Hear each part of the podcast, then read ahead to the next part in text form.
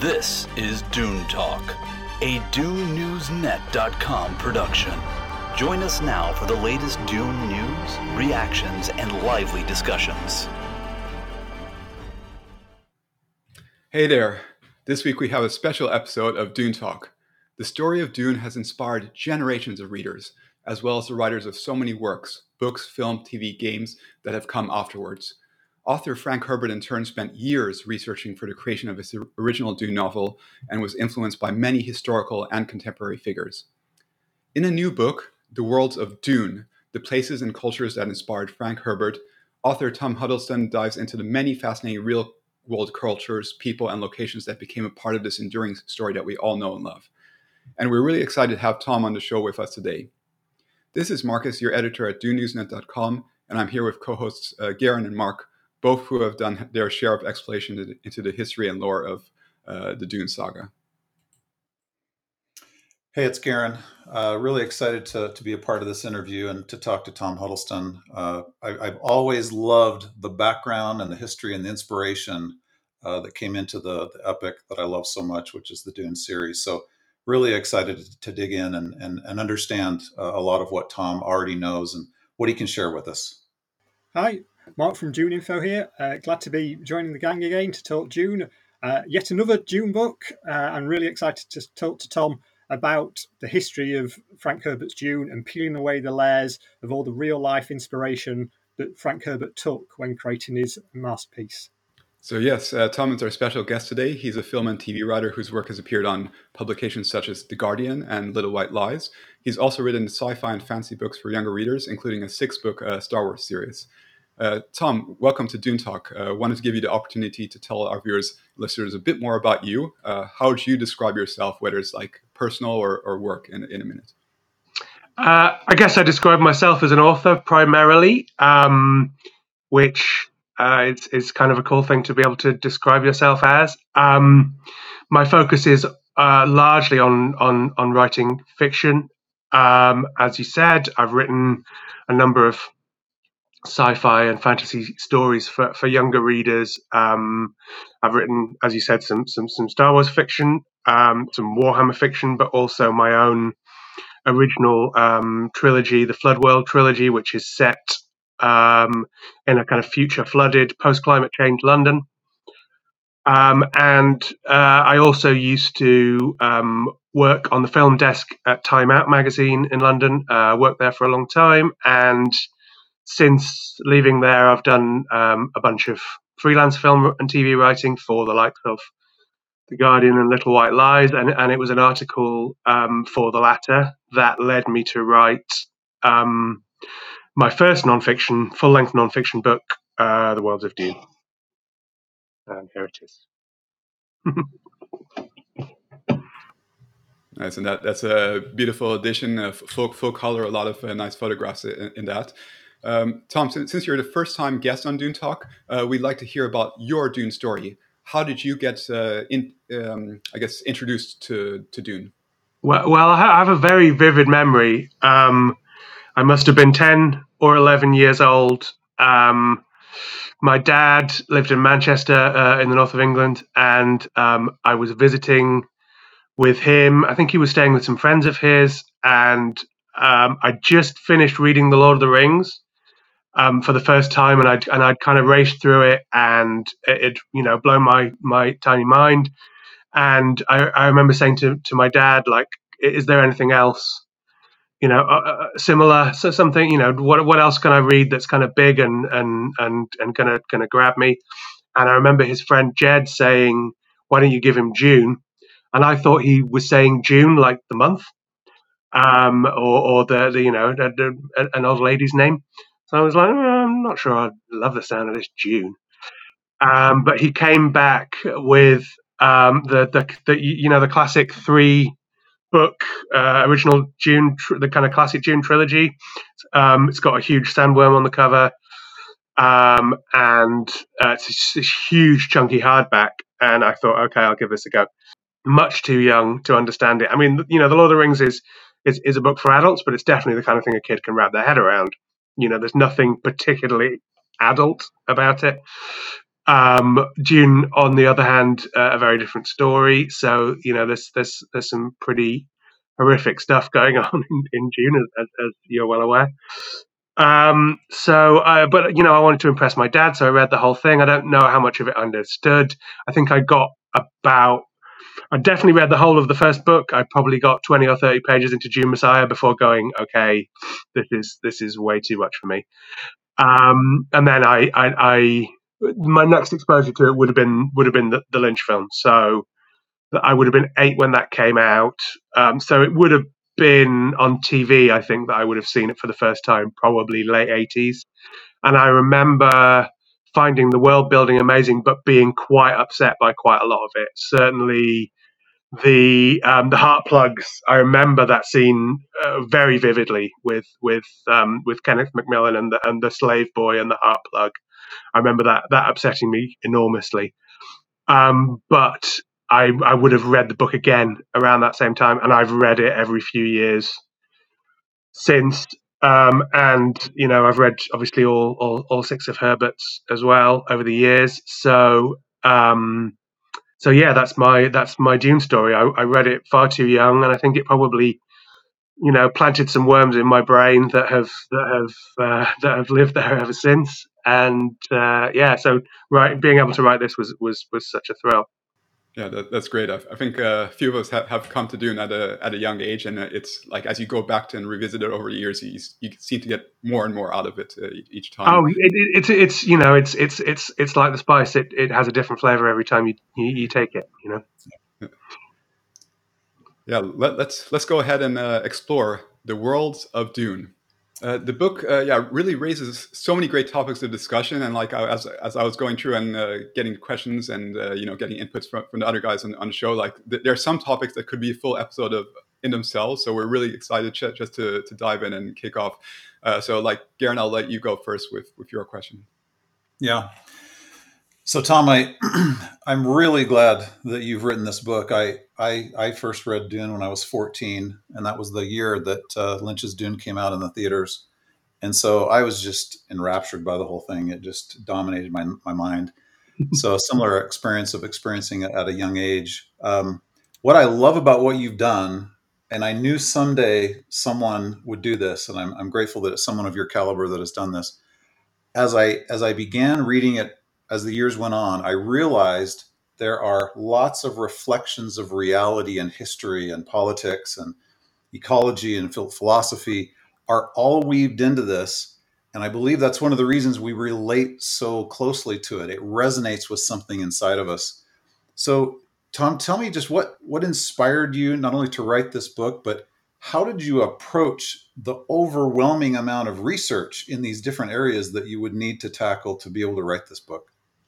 I stood on the on the shoulders of giants, essentially, um, uh, and and uh, uh, and without being one myself. Um, uh, what inspired me to write the book was that was that um, Quarto Press, uh, Frances Lincoln Press, asked me to write this book.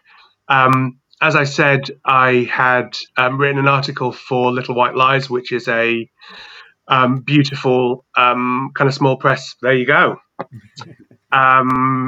London-based film mag, um, and I wrote a piece on um, the kind of legacy of Dune, um, and a, uh, incorporating as well a kind of introduction into the the, the the, the universe of Dune for for those who might be approaching the Villeneuve film with no prior knowledge.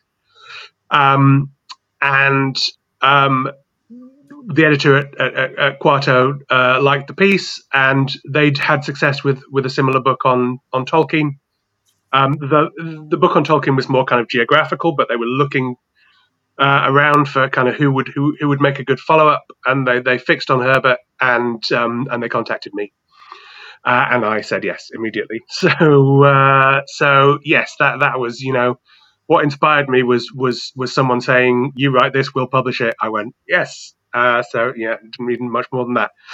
Um, as for research, I, I started by um, talking to uh, some people who, who, who knew a lot more about the subject than I did. So I emailed um, Daniel Immerwahr, um, professor, and uh, Haris Durrani, and I got um, their thoughts. Um, Daniel Immerwahr sent me an absolutely fantastic list of reading material, um, essays, some many of them scholarly, a lot of online stuff, and that was kind of where I started from. So I read those, and then I read Tim O'Reilly's book about Frank Herbert. I read um, The Maker of Dune. I read The Road to Dune.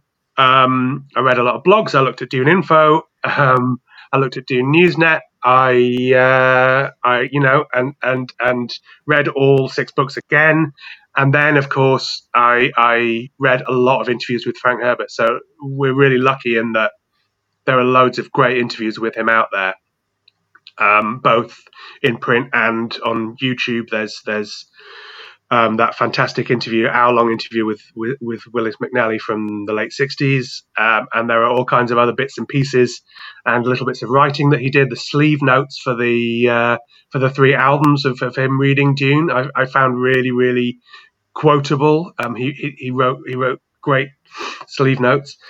Um, so I just read all of that, and then once I'd kind of made the lists of the topics that I wanted to look at, I just again just did did a, did a similar thing. So I, I just read a lot of uh, history blogs. I read some history books. I um, read bits and pieces on science and and you know religious history and and eugenics and sci-fi books that he would have been influenced by. I, obviously, I read Brian Herbert's Dreamer of Dune. I should have said that much earlier because that was absolutely vital.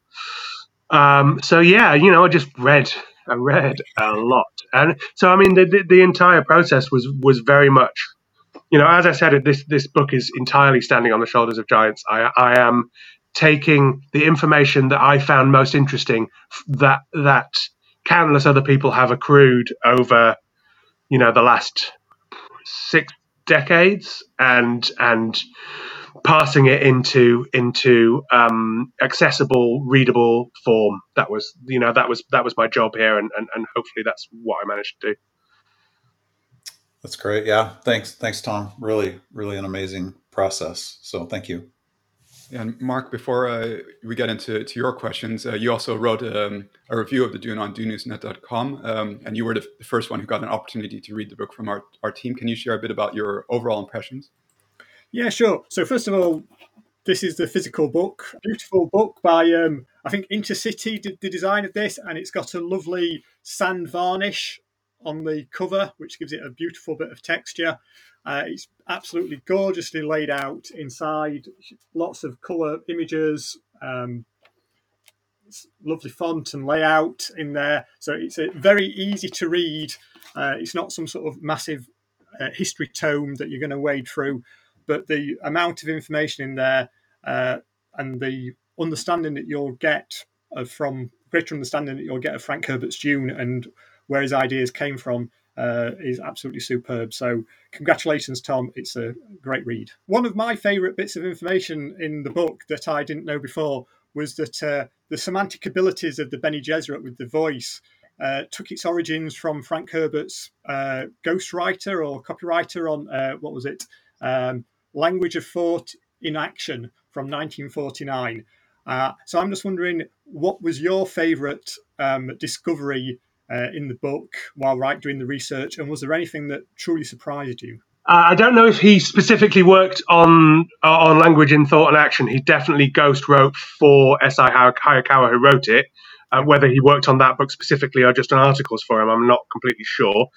Um, but yeah, you know, there were so many uh, revelations. Um, I guess the, the, the thing that I enjoyed most researching was was the history. So uh, particularly the Islamic history. So you've got the history of uh, of the Mahdi, um, who who led a, an uprising in, in Sudan against um, the, the, the Egyptians and the, and, and the British. You've got uh, Imam Shamil, who led an uprising in the Caucasus Mountains against Russian colonialism. You've got Ibn Khaldun, who who um, basically invented the, the, the, the, science of sociology um, and inspired Ronald Reagan as well as inspiring Frank Herbert and a, a million other people.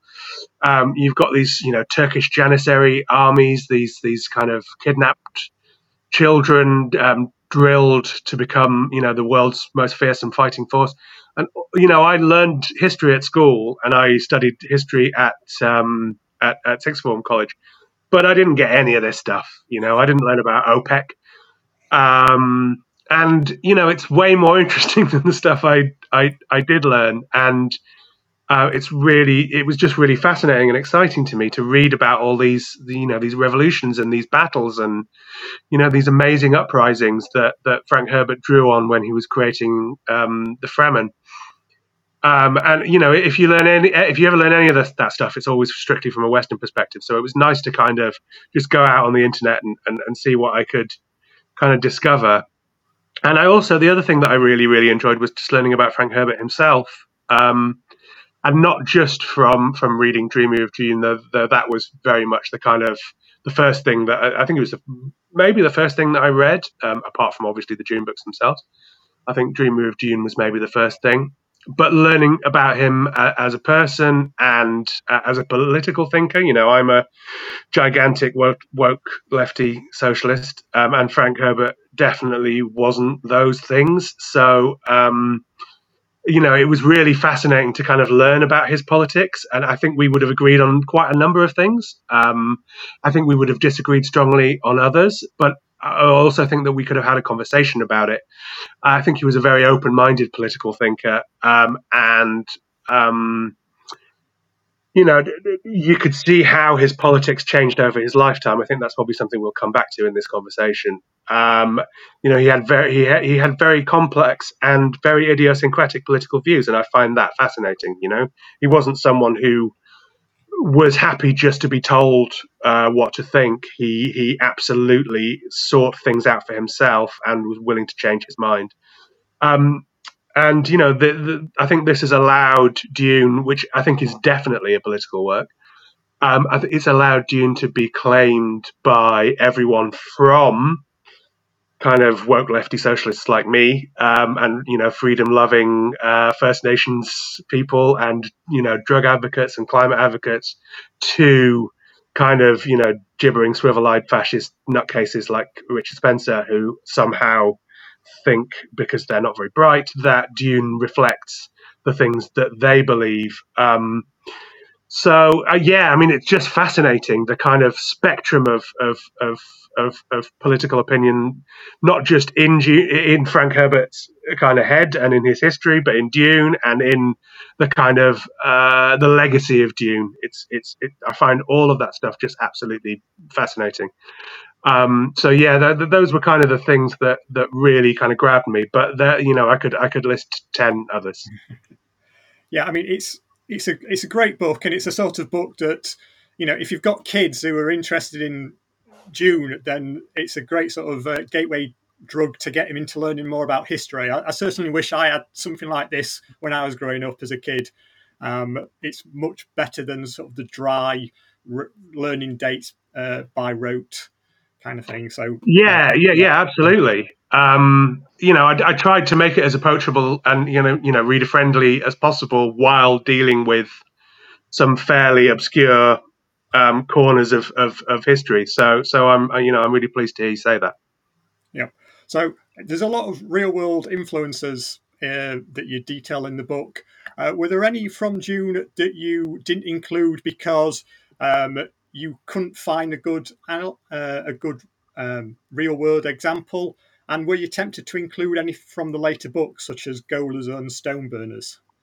Um, I, I, I, think uh, I, I, I, maybe I should have I should have gone I should have done Gholas. Thinking about it afterwards, you know, I had a limited word count. Um, we had to fit this within a certain size of book and with a certain number of illustrations to make it look as beautiful as it does. So I did have a limited word count. Um, so I had to prioritize, and my priority definitely was with the first book because it's the one that's being adapted, it's the one that people know, and it's the one that I love the most. So um, that it was it was a fairly easy um, decision to make. Um, you know what I didn't want to um, to risk um, alienating people by by going too deeply into into the later books. I, will admit. Yeah, and it's spoiler free um, as well for anyone who's not seen the or not read the other books as well, which is great as well. I think for Yeah. people who just Yeah, exactly. It- it- it, it, it's as it's as user friendly as, as possible. Um, that said, um, I do love Dune Messiah, and I and I think something on Gholas would have been would have been really interesting. I, I, I didn't find anything in my research about them, so um, I guess maybe that's why it never came into my head to include them. I do think that in the later books, um, Herbert stopped to a certain extent uh, either doing new research or using real world research to to inform what he's doing. I think a lot more of it came from his imagination or from the world that he'd already set up in Dune. I think I think you know you you can't really look at face dancers or or you know no rooms and and think well you know there's a there's, a- there's a real world. They come out of they come naturally out of the story that he was already telling not necessarily out of out of uh, some kind of new real world research. Um so so yeah I, I probably should have done gholas but other than that i'm fine with what i did Uh, it, it's, it's always fascinating to connect so many of those, names and wordings in Dune to these uh, real world locations and, and people and places. And um, yeah, a lot of science fiction and fantasy stories do tend to take influence in you know Earth, Earth's cultures, like historical e- events. Um, I mean, like like um, yeah, there, there's just a, a- a lot that can inspire uh, authors in, in that way. Um, but uh, like a lot of those those works then end up sort of inventing their their own names or like uh, you know coming up with their own languages, coming up with with like a completely different world, like with you know like alien sound, sounding names or like however they, they choose to approach it. So in the end, why do you believe that Frank Herbert opted to use these real names sometimes as is in in his uh, books? Um, I think it makes Dune feel more real, um, and I think it's something that people do. You know, um, Mark and I grew up in, in, in, in the same part of the world, not just the UK, but in, in, in the north, uh, I believe. So um, it's it's really it, you know when I was growing up, I found it fascinating that so many of the place names of the places around me that I grew up in um, had had uh, towns named after them in the US. So you know, you would watch movies and watch TV, and you'd hear about Birmingham, you know, and and and we'd think you think, yeah, but that's just Birmingham. Well, well you know, they've stolen the name Birmingham. Or you know, I grew up a lot of my childhood was spent in York, um, and I had a friend from New York. So you know, I think it's it's it's you see it. People go to other places and they carry names with them. They carry the names of places and the names of people and the names of things. Um, and I think that that's something that would probably happen. Um, it already has happened. I mean, we name stars and planets and craters and you know whatever after things that we know. There's a crater named Dune.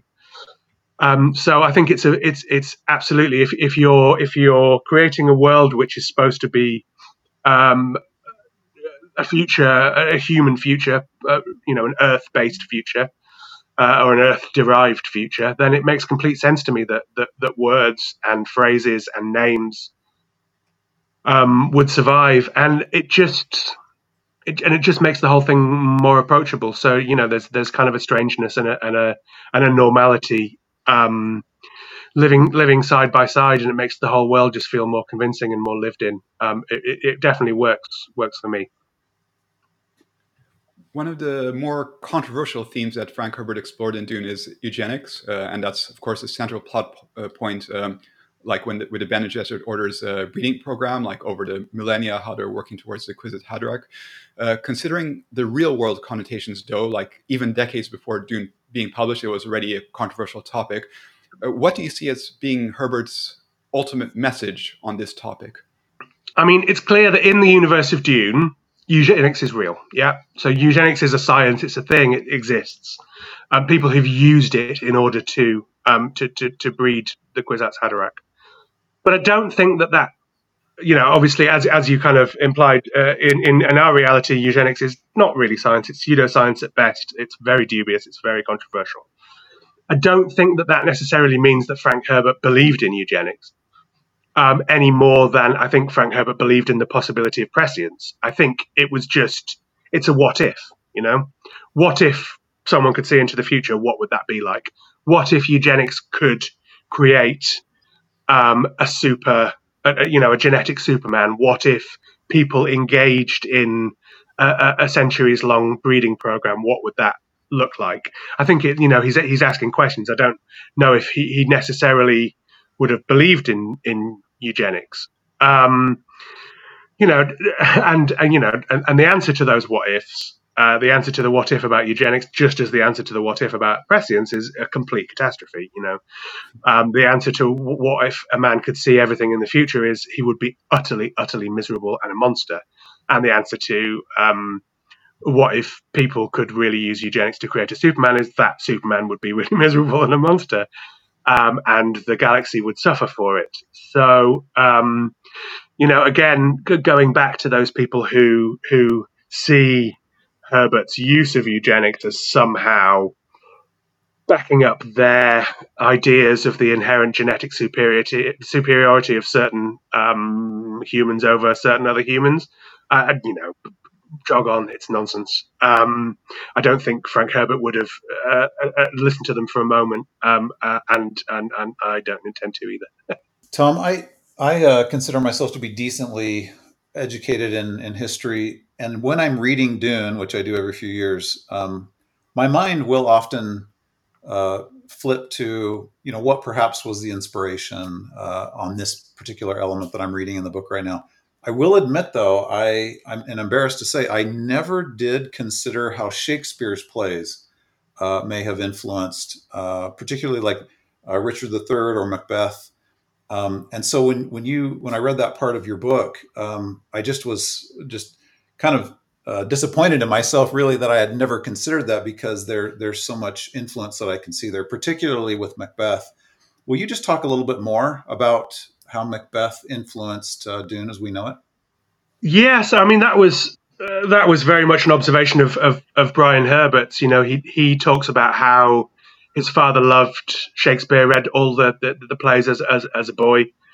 Um, and you know that he, he, he makes the point that the, the kind of castles of Caladan very much feel like you know an Elsinore. They have that kind of vibe, um, and the the political intrigue in Dune, the plans within plans within plans. There's a lot of that in in in Macbeth in Richard III. Um, so yeah, you know, I, I think every writer of um, of, of, of the last five, six hundred years, whatever it is, is influenced by Shakespeare. Um, I think it's particularly strong in in in Frank Herbert because I think he was um, a voracious reader and an extreme, you know, and, and, a great mind sponge. You know, he, he he would have absorbed all of that stuff very very young. Um, so you know how how conscious it would have been um, him him kind of using a name like Duncan um, obviously, a key character in Macbeth and a key character in, in, in Dune. I don't know, but um, certainly, uh, the, you know, there are elements of of of Shakespeare's plays all over. I mean, you know, and witches as well. Yeah. You know, that's another thing that that that transfers from from Macbeth into Dune, witches prescience. Um, and as somebody pointed out in an article that I read, the name of which escapes me, and I apologise to the to the author now. Um, one of the really interesting things that Frank Herbert does in Dune is that he foreshadows or even spoilers things that are going to happen further down the line in the same way that um, soliloquies and, and, and, opening speeches in Shakespeare often give you an inkling or even you know an idea of exactly what you know Romeo and Juliet you know from the first few lines of the play that, that they're going to die. Um, spoiler alert to anyone who hasn't read Romeo and Juliet. Um, so uh, so yeah, and he does the same with with with Yueh You know, a thousand deaths were not enough for Yueh Um, so yes, uh, you know, I think he he he he borrowed from Shakespeare all over the map. Yeah, that's really fun. Um, I really enjoyed uh, the the chapter on the Fremen. Uh, I, I, really learned a lot from that, and I think uh, most readers have been influenced, or or rather, been aware of the influence of Arabic culture uh, on the Fremen. Uh, there's a lot of correlation there. But I, I, for me at least, and I wonder if other readers may be less familiar with the significant effect of Native American tribes, which you highlight in that chapter. Um, and um, would you say that uh, that influence of the Native American culture was was a result of Herbert's friendships and the relationships with First Nations people he had there, and and maybe also a a broader interest in ecology and nature that, that, that led him to include that in the Fremen culture. What are your thoughts?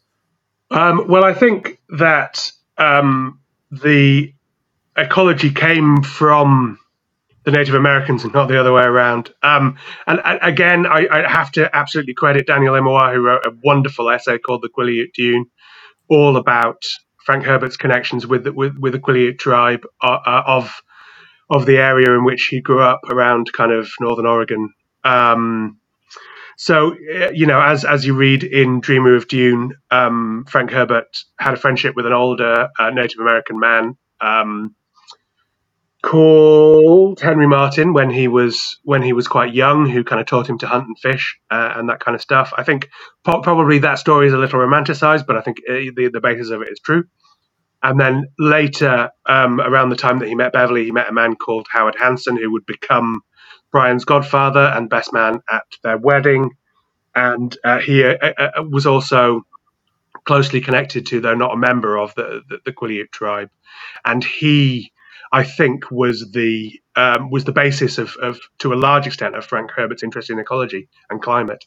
So, what Daniel Immerwahr points out in his essay was that um, early on in his career, Frank Herbert worked for logging companies. He worked for two Republican senators, at least one of whom was, um, you know, definitely a, a, burn the forest and ask questions later kind of guy. Um, so uh, I think it was from Howard Hanson, who was himself an ecologist and, and, a, and a believer in. Um, in in kind of living at one with with with the natural world, that Frank Herbert um, got his, his, a lot of his ideas about the climate um, and the holistic nature of, of, of, of, ecology.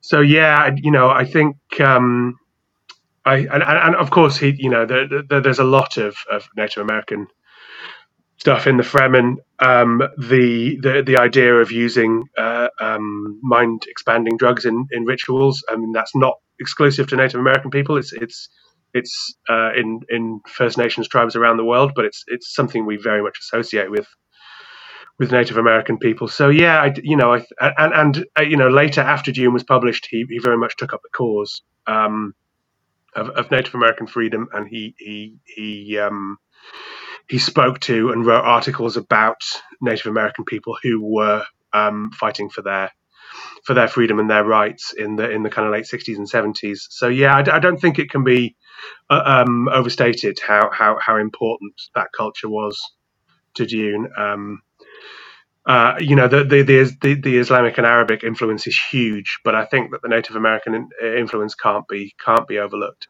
And uh, Tom, you're, you're just mentioning about the psychedelic uh, aspect of um, uh, there as well. And uh, Dune, of course, describes those experiences like in connection with the spice, the spice intake, and that's really interesting. Knowing uh, Herbert's political stance, you, you, mentioned about like at one point he was in, in favor of legalizing drug usage. Um, though, as we were mentioning earlier on, on the show, his views were sort of all over the map uh, in terms of politics. If you approach it from today's landscape. um, on, on, the other hand, like he also like you, you had a quote from him in a book where he clearly warned that you know drugs weren't the answer and that people who relied on it too much they would lose their, their consciousness. So when it came to Dune, do you believe he saw this, I guess, similar to the eugenics, simply as something to explore, as a what if, or was he intending to make any present day statement? I, I suspect that it was a what if. Um, you know, I think I think it probably came out of that that the interest interest that we were just talking about in in tribal ritual and, and in First Nations peoples. I, I have no no um, solid knowledge of that, but that feels right to me. That, that that's where his interest in kind of psychedelic drugs and in, and in ritual drug taking came from.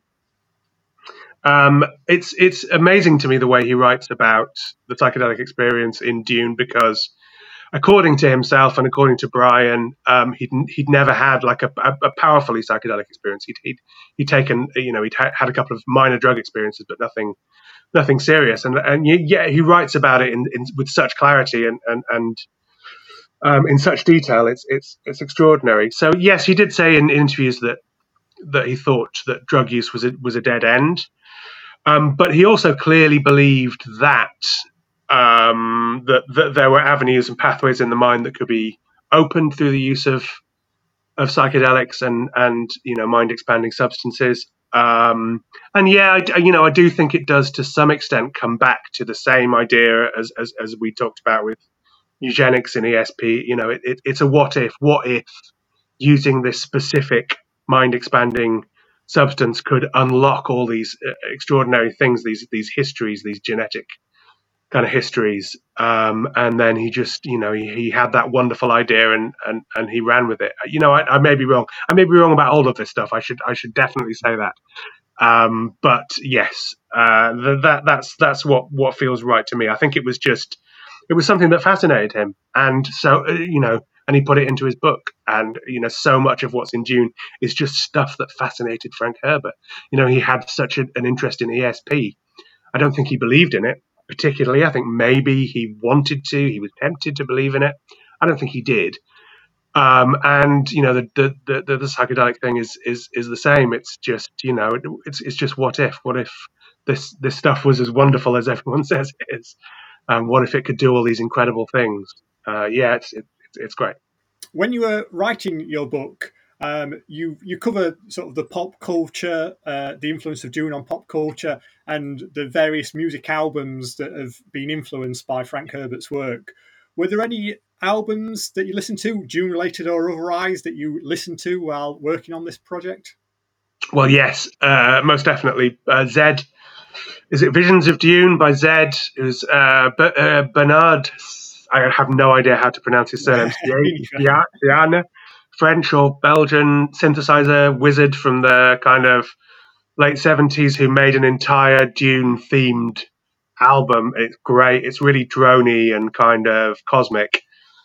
Um, and uh, there are a couple of uh, there's a, there's another synthesizer album. Richard Pinhas uh, made it made a, a, a Dune inspired synthesizer album around the same time. Uh, really weird that these kind of there, there was kind of three Dune inspired kind of cosmic rock slash synth albums all came out around the same time, and they're all super listenable and weird. Um, I didn't know about the Fatboy Slim reference. That was one that came as a surprise to me. That in Weapon of Choice, he says, um, "Walk out of rhythm, it won't attract the worm." Very, very odd uh, thing to just drop into an otherwise completely unrelated song. Well, and no, then you know, walking as the emperor, it's perhaps not as unrelated. well, yeah, exactly. It kind of comes back around, doesn't it? Uh, everything's connected. Um, and uh, yeah, you know, I, I, I, kind of, I was, I was expecting the metal stuff. I think the the lyrics to, I hadn't read the lyrics to Iron Maiden's, uh, what it was originally named Dune, and, and, had had to become to tame a land because Frank Herbert's people, uh, clearly Frank Herbert, wrote them a, a, a, pissy letter and said, "We don't like Iron Maiden, go away." Um, but the lyrics are absolutely hilarious. It's clear that they had no idea what they were reading at all. Um, so yeah, the, the, the music stuff's uh, fascinating. And Grimes, that was another one that came out of nowhere. I had no idea about. Uh, very weird. Her, her debut album, Geidi Primes, really strange. Yeah, and misspelt as well, which yeah. just, uh, uh, yeah. annoys me. For, yeah, to annoy the hell out of everyone. Yeah. Uh, so uh, we've got Dune Part Two coming out in five months' time, as opposed to the three weeks' time it should have been. Um, slightly annoyed about that as well. Um, uh, so um, I'm just wondering, uh, how do you feel that Denis Villeneuve has uh, managed to incorporate the many layers of Dune in his film so far? Um, I don't think he has. I think he's chosen the layers that he wants to incorporate and um, incorporated them, and I think he's done a very good job of it. Um, I'm looking. I'm looking forward to part two because however much I, I am fond of the, the, the Lynch movie, the second I mean it's not even the second half, everything's crammed into the last sort of fifty minutes of the film and it's and it's just this kind of you know, they slam through the, the, the last part of the book in a, in a ludicrously short amount of time. So I would like to see um, to see that that section of the book done done justice. As as for part one, it, it may not have been the film that I wanted, but I admire it um, enormously. It's it's it's it's funny. About maybe 10, 12 years ago, I actually sent an email to the um, production company that then had the rights to Dune. I can't even remember the name of them. I think it was either just before or just after the Peter Berg film. And I sent them an email. What I expected to get out of it, I'm not entirely sure. I was working at Time Out at the time, and I thought that you know, this gave me some cachet that they would actually listen to me, but it, it, wasn't the case. But I said to them, you know, somebody should do a three part Dune. So you need to do first two films of the first and second halves of the first book, and then you do Dune Messiah as a third, and it's like The Godfather. You know, it's the rise and fall of Paul Atreides. You know, the first um, film he's all young and and and and kind of optimistic. The second film is about his corruption um, and his kind of efforts to steer himself away from that corruption. And the the third film is about his his his downfall, which is exactly the the, the kind of outline of the Godfather trilogy. Um, well, to some extent. And you know, I said to them, it, it, it would it was around the time it was probably the second series of Game of Thrones had just been hugely popular. So I was saying, you know, Dune's got the one thing that the, the Lynch film didn't do, but that, that Dune's got in spades is all this kind of political intrigue, all this palace intrigue, you know, people stabbing each other in the back and suspecting each other. And, you know, Thufir suspects Jennifer, uh, Jennifer, Jessica of being a, a, a, traitor and, and, you know, all of this, all of this stuff. And, the, you know, the Baron um, manipulates Yueh to turn against the Atreides family. And so you've got all this kind of great kind of castle intrigue stuff. And, you know, you could, you could, uh, you could really kind of draw on the kind of the popularity of Game of Thrones and kind of do all this kind of bring this kind of backstabby stuff to the fore. Uh, and they never got back to me, obviously. Um, but here we are looking at a trilogy. But Villeneuve got rid of all of that stuff, so he junked all of that stuff. There is there, you know, we we there is no political intrigue. We we don't hear about Jessica being suspected of anything. I'm not even sure the word mentat uh, comes up at all. Um, and instead, he chose to focus on the Paul and Jessica relationship, which I think is a really valid choice um, and probably made for a better film than than, than the one I would have made. Um, I wasn't expecting to make a film, by the way. I think I was just kind of throwing ideas out and, and, wondering what would come of it. Um, so, and, and Villeneuve as a filmmaker, you know, you can see from from Arrival and from Blade Runner 2049 that he's very much a filmmaker who who focuses on mood and tone and vibes and you know and and and and what the Dune film does um, is focus very very heavily on mood and tone. Um, and that's wonderful, and you get and it creates this world that you can just step into. Um, so, and you know, it looks absolutely stunning. It's so visually rich. You know, would I take a little bit more backstory for Dr. Yueh in exchange for a few less shots of Timothée Chalamet staring off into the distance? Yes, I would personally, but it's still a wonderful film, and I'm and I'm and I'm thrilled that it got made, and it's just so beautiful. It's it's so so utterly beautiful um, in its costumes and its design, and you know, I'm really looking forward to part two and and and seeing um, what he does when when the story gets more thorny and actiony and uh, exciting.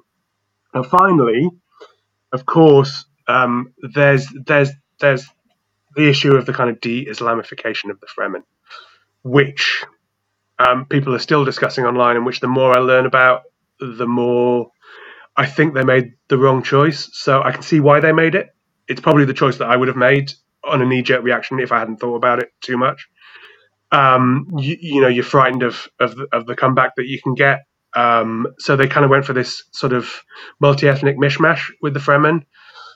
Um, but as so many people, um, notably Haris Durrani, but but many others as well, have pointed out, why didn't they just speak to people? Why didn't they speak to Haris Durrani? Why didn't they speak to people of an Arabic background um, about how they feel about Dune and about how they feel about the Fremen? You know, um, it, it, would just have, have, have made for a much more authentic experience, I think, and, and it would have made for a Dune that was that was really um, that felt close to the book and was approaching um, so a lot of more of the issues that, that Frank Herbert was dealing with in in a in a more direct and interesting way. I completely, like I say, I completely see why they made that decision. It makes total sense to me, um, but it makes sense to me from very much a you know white guy perspective. Um, and I think that if they'd been a little bolder and uh, a little more willing to listen to other opinions, I think it would have made for a richer experience. And um, uh, uh, yeah, I, I, think they I think they made a mistake there. Um, I don't think it's a, a you know I, I, don't think it's a, a, a film destroying mistake. I, like I said, I, I, really really enjoyed the first part. I've watched it a number of times now, and I will continue to do so. but I do think it was a mistake. Yeah, I understand you're a big Lynch fan as well. Uh, Lynch's Dune. I am. Fan. Yeah, I'm and, currently uh, wearing my um, I'm wearing my Twin Peaks oh, yes. UK Festival yeah. T-shirt. I used to used to be involved in used to be involved in the Twin Peaks uh, festival in the UK. I, I, I I was the one who did all the cast on stage cast Q and A's. So I've done kind of Q and A's with half of the cast of Twin Peaks. So yes, I'm I'm a huge Lynch nerd. Brilliant. Uh, at university, uh, just a complete aside, at university, uh, we did a Twin Peakathon, which was 27 hours of Twin Peaks. Nice. Back, yeah, finishing with Firewalk with Me. And if nice. you've not seen Firewalk with Me after not sleeping for 27 hours, you've not. you've not. Yeah, absolutely. So, uh, Dune presents uh, an utopian uh, vision of ecological change. We see like a unified Fremen planetary community, like a like the, the whole world basically is is uh, cooperating together to change the face of Arrakis, and it's like a, a plan, you know, that's going to take centuries or millennia to realize. And you know, e- even though like the people who are currently alive uh, at the time, they won't see the effects, they're still motivated to work towards that. In, many ways, Herbert was ahead of his time um, in ex- exploring uh, th- this topic. Based on your research uh, that you did for this book, what do you believe um, the author's intention and hopes were in em- emphasizing this theme so much? Uh, I'm I'm I'm not entirely sure. I, I, I was I was fairly convinced that he went into it um, with with a, a, an ecological kind of message in mind. I, I, listened to your podcast with Ryan Britt um, this afternoon, and he very much said that was something that Herbert uh, started speaking about later. Thought it was a great interview, by the way. The one thing that I will pick up on Ryan Britt is no, Ursula Le Guin didn't write Dune, but she did write The Word for World is Forest and The Left Hand of Darkness and The Dispossessed and uh, the Earthsea trilogy. So she she did she did okay. Um, but yes, he he he made the point that he thought that um, that Herbert's just slightly rewrote history um, by saying that that that Dune was always intended to be an ecological novel and that uh, a lot of the material in the appendices was added um, to later versions. Uh, I, I, honestly, I, I don't know enough of the details of this to, to, to say whether or not that's true. Um, I do think that the ecology is deeply rooted in in in Dune, uh, whatever version you, you, read. As you say, that this idea of the Fremen um, spending um, centuries uh, you know, uh, uh, changing the climate of Arrakis. And I, I, think he he was probably drawing as much on um, Percival Lowell, um, uh, kind of his observations of Mars, and um, the the kind of you know the John Carter stories of, of the kind of fading Mars, the the the the the, the, the encroaching deserts of Mars. Um, and you know uh, and on Rachel Carson and and you know all all of these all of these ideas. I do think that the, that the ecology was was inherent in in in in the first version. Again, you know, as as I've said, I think Dune is just a compendium of things that Frank Herbert was interested in, um, fitted into the framework of a of a, of a really fantastic story.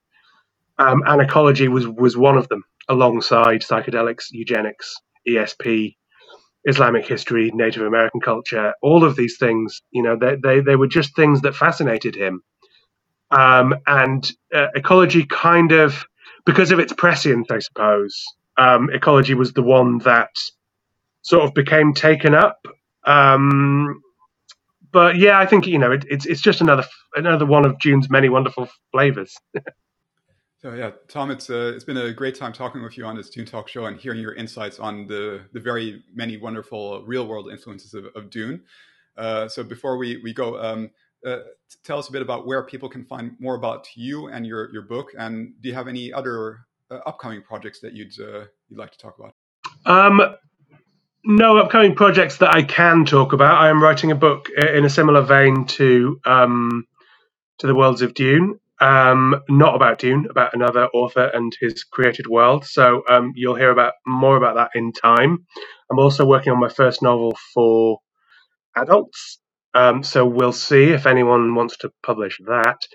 Um, and and you know, as people can find me on uh, Twitter at Tom Huddleston underscore. They can find me on my website at tomhuddleston.co.uk. Um, and yeah, you know, um, seek out my other books. The, the the Flood World trilogy is the thing that I've written so far that I'm proudest of. So you know, if you like dystopian adventure stories for aimed at readers kind of between sort of nine and fourteen, then then then give it a go. It's it's it's a it's a rattling read. Um, yeah, that's uh, that's that's. Thank you so much for asking me to do this. It's been it's been fantastic. Uh, no problem, Tom. Uh, thanks very much for, for joining us on this uh, special episode of Dune Talk. Um, so once once again, uh, it's uh, Worlds of Dune, uh, highly recommended. Um, perfect for Christmas or Thanksgiving. Yet another book to add into your stocking stuffer. Um, And if anyone wants to follow me, I'm Mark at Dune Info on pretty much all the socials. You should also uh, very much buy Ryan Britt's book, which is fantastic, and the uh, A Masterpiece in Disarray author's name suddenly.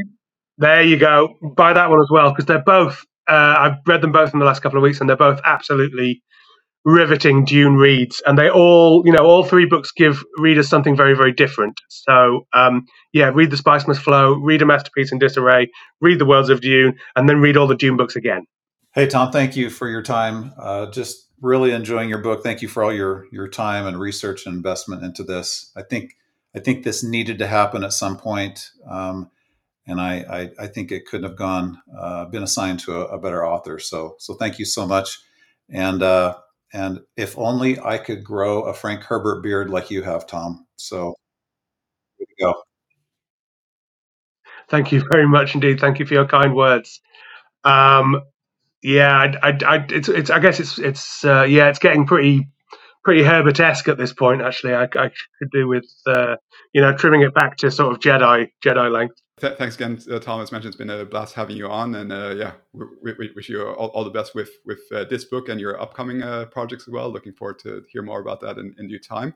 And uh, yeah, th- thanks to all the um, the watchers and listeners of Dune Talk. It's been uh, always great hearing from you, engaging with you in the, in the, communities, and yeah, you can look forward to a lot more coming soon from Dune Talk.